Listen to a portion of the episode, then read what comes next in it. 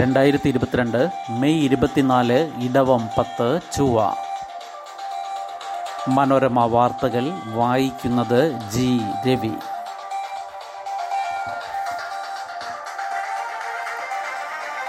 നികുതി കുറച്ചതിന് തൊട്ടു പിന്നാലെ പെട്രോൾ ഡീസൽ വില കൂട്ടി എണ്ണ കമ്പനികൾ കേന്ദ്രം ഇന്ധനവില കുറച്ചതിന് പിന്നാലെ കേരളത്തിൽ കുറയേണ്ടിയിരുന്ന തുകയിൽ തൊണ്ണൂറ്റി മൂന്ന് പൈസ എവിടെ പോയെന്ന് ഒടുവിൽ കണ്ടെത്തി.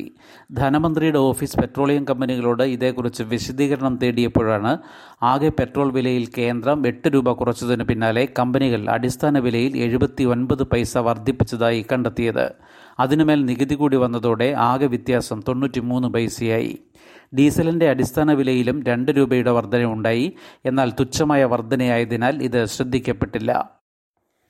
കേന്ദ്ര സർക്കാർ അറിയാതെ വില കൂട്ടില്ലെന്ന് ധനമന്ത്രി കെ എൻ ബാലഗോപാൽ. കേന്ദ്ര സർക്കാരിന്റെ അനുമതിയോടുകൂടിയല്ലാതെ പെട്രോളിയം കമ്പനികൾ ഇങ്ങനെ വില വർദ്ധിപ്പിക്കില്ല വില കുറയ്ക്കുകയും മറുവശത്ത് എണ്ണക്കമ്പനികളെ കൊണ്ട് കൂട്ടിക്കുകയും ചെയ്താൽ വില ഒരിക്കലും കുറയാൻ പോകുന്നില്ല എന്നും അദ്ദേഹം പറഞ്ഞു. ഹോട്ടൽ ബില്ലിൽ സർവീസ് ചാർജ് നിർബന്ധപൂർവം ഈടാക്കുന്നതിനെതിരെ കേന്ദ്രം. റെസ്റ്റോറന്റുകൾ സർവീസ് ചാർജ് എന്ന പേരിൽ ഉപഭോക്താവിൽ നിന്ന് നിർബന്ധപൂർവം ടിപ്പ് ഈടാക്കുന്നതിനെതിരെ വീണ്ടും കേന്ദ്ര സർക്കാർ. സേവനത്തിന് പണം നൽകണോ വേണ്ടയോ എന്നത് ഉപഭോക്താവിന്റെ വിവേചന അധികാരമാണെന്ന് ഉപഭോക്തൃകാര്യ വകുപ്പ് ചൂണ്ടിക്കാട്ടി. ഇതുമായി ബന്ധപ്പെട്ട് ഹോട്ടൽ ഉടമകളുടെ പ്രതിനിധികളുമായി ജൂൺ രണ്ടിന് കേന്ദ്രം ചർച്ച നടത്തും. സർവീസ് ചാർജിനെതിരെ രണ്ടായിരത്തി പതിനേഴിലും ഉത്തരവിറക്കിയിരുന്നു. നിയമപരമായി നൽകേണ്ട ചാർജാണിതെന്ന് റെസ്റ്റോറന്റുകൾ തെറ്റിദ്ധരിപ്പിക്കുകയാണെന്ന് വകുപ്പ് ചൂണ്ടിക്കാട്ടി. കാലവർഷം ഈ ആഴ്ച അവസാനത്തോടെ മഴയുടെ ശക്തി കുറഞ്ഞു. ഇരുപത്തിയേഴ് വരെ പ്രത്യേക മുന്നറിയിപ്പില്ല. ഒരാഴ്ചയിലേറെ സംസ്ഥാനത്ത് തകർത്തു പെയ്ത മഴയുടെ ശക്തി കുറഞ്ഞു.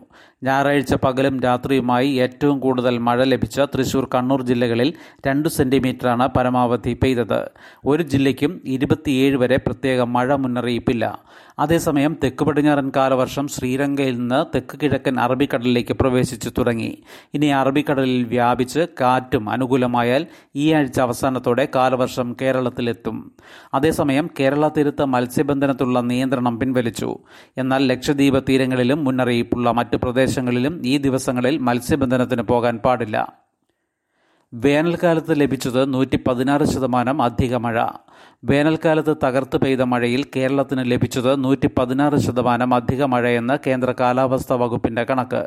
മാർച്ച് ഒന്ന് മുതൽ മെയ് ഇരുപത്തിരണ്ട് വരെ സംസ്ഥാനത്ത് സാധാരണ ലഭിക്കുന്നത് ഇരുപത്തിയേഴ് പോയിന്റ് ആറ് നാല് സെന്റിമീറ്റർ മഴയാണ്.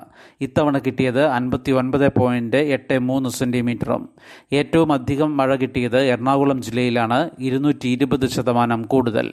സാധാരണ അളവിനെ അപേക്ഷിച്ച് നൂറ്റി പന്ത്രണ്ട് ശതമാനം അധികം മഴ ലഭിച്ച പത്തനംതിട്ട ജില്ലയാണ് കാലാവസ്ഥാ വകുപ്പിന്റെ കണക്കിൽ ഏറെ പ്രാധാന്യമുള്ളത്.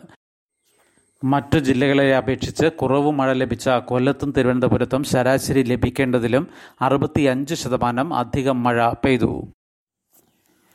കെ എസ് ആർ ടി സിയിൽ ഡ്രൈവർ കം കണ്ടക്ടർ പദ്ധതി മുപ്പത് ശതമാനം ബസ്സുകളിലേക്ക് ഡ്രൈവർ കം കണ്ടക്ടർ പദ്ധതി നടപ്പാക്കുന്നതിന്റെ ഭാഗമായി കെ എസ് ആർ ടി സിയുടെ മുപ്പത് ശതമാനം ബസ്സുകൾ കണ്ടക്ടറില്ലാതെ ഓടും മൂന്നാഴ്ച മുൻപ് തുടങ്ങിയ തിരുവനന്തപുരം എറണാകുളം വാരാന്ത്യ സർവീസുകളിൽ ഈ മാതൃക വിജയകരമായതോടെയാണ് കൂടുതൽ ബസ്സുകൾ ഇത്തരത്തിലാക്കുന്നത്.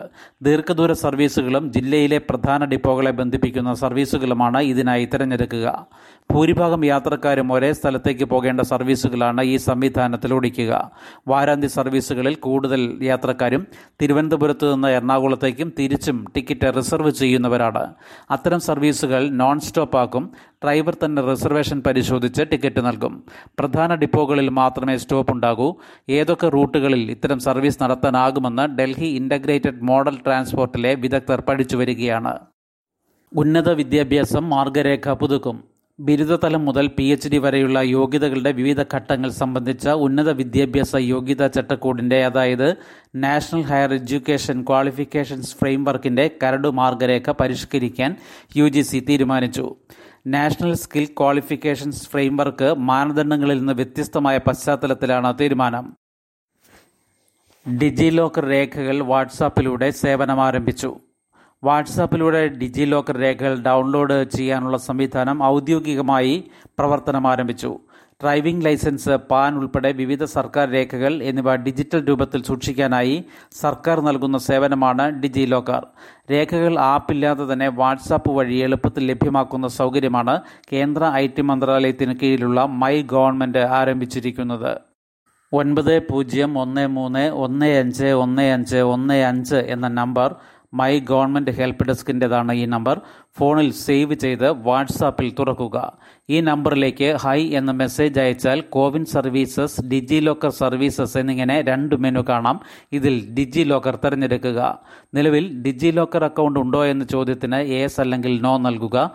അക്കൗണ്ട് ഉള്ളവരാണെങ്കിൽ യേസ് നൽകിയ ശേഷം പന്ത്രണ്ടക്ക ആധാർ നമ്പർ സ്പേസ് ഇടാതെ ടൈപ്പ് ചെയ്ത് അയയ്ക്കുക ഫോണിൽ എസ് എം എസ് ആയി ലഭിക്കുന്ന ഒ ടി പി അതായത് വൺ ടൈം പാസ്വേഡ് നൽകുക ഡിജി ലോക്കറിൽ നിലവിലുള്ള രേഖകൾ എന്തൊക്കെയെന്ന് എഴുതി കാണിക്കും. ഡൗൺലോഡ് ചെയ്യേണ്ട രേഖയുടെ നേരെയുള്ള സംഖ്യ ടൈപ്പ് ചെയ്താലുടൻ പി രൂപത്തിൽ രേഖ ലഭിക്കും. ശുഭദിനം നന്ദി.